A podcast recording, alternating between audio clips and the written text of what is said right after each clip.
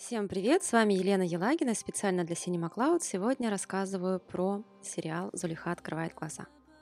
Это российский 8-серийный телесериал, снятый по одноименному роману Гузель Яхиной о раскулачивании в 30-х годах. На написание романа Гузель вдохновили рассказы ее бабушки, которая пережила ссылку в Сибирь. Но по сути в книге нет реальных эпизодов из ее жизни, скорее это основано на мемуарах большого количества других раскулаченных людей. По сюжету зимой 30-го года у главной героини Зулейхи убивают мужа, кулака Муртазу, а ее саму отправляют вместе с другими раскулаченными по каторжному маршруту в Сибирь. Что вы делаете? Остановитесь! Что вы делаете?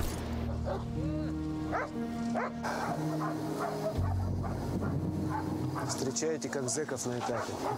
Добро пожаловать в Сибирь!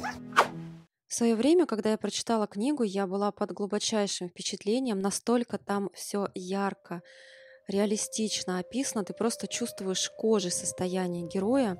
И я навсегда запомнила тот момент, когда Зулейха спускается по ступенькам, и она точно знает, куда поставить ногу, чтобы половицы не скрипнули, чтобы никого не разбудить.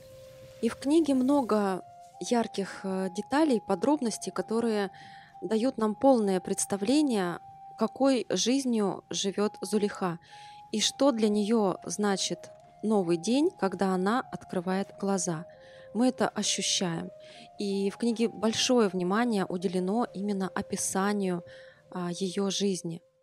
В фильме, напротив, эта часть показана очень быстро, буквально минут 10.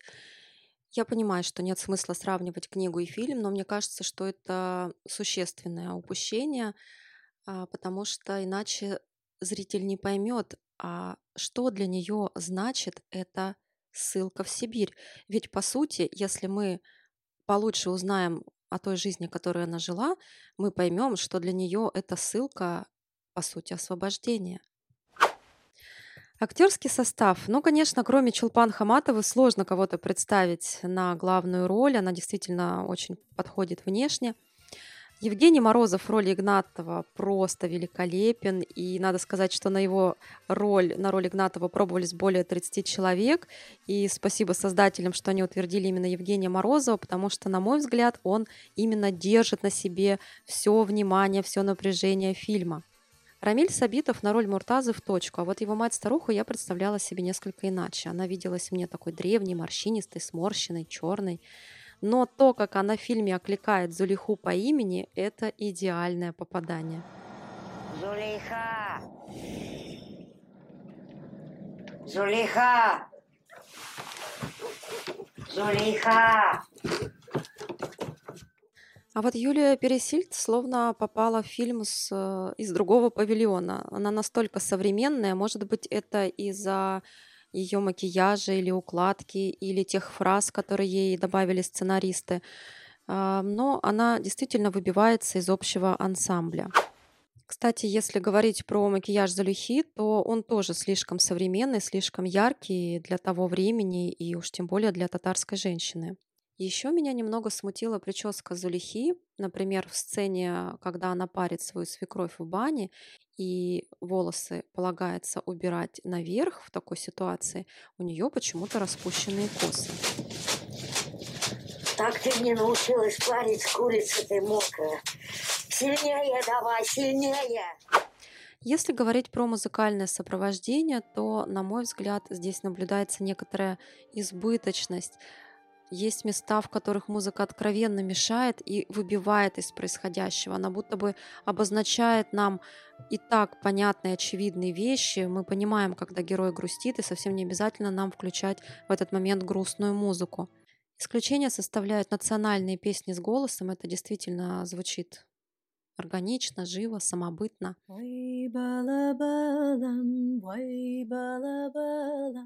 «Ай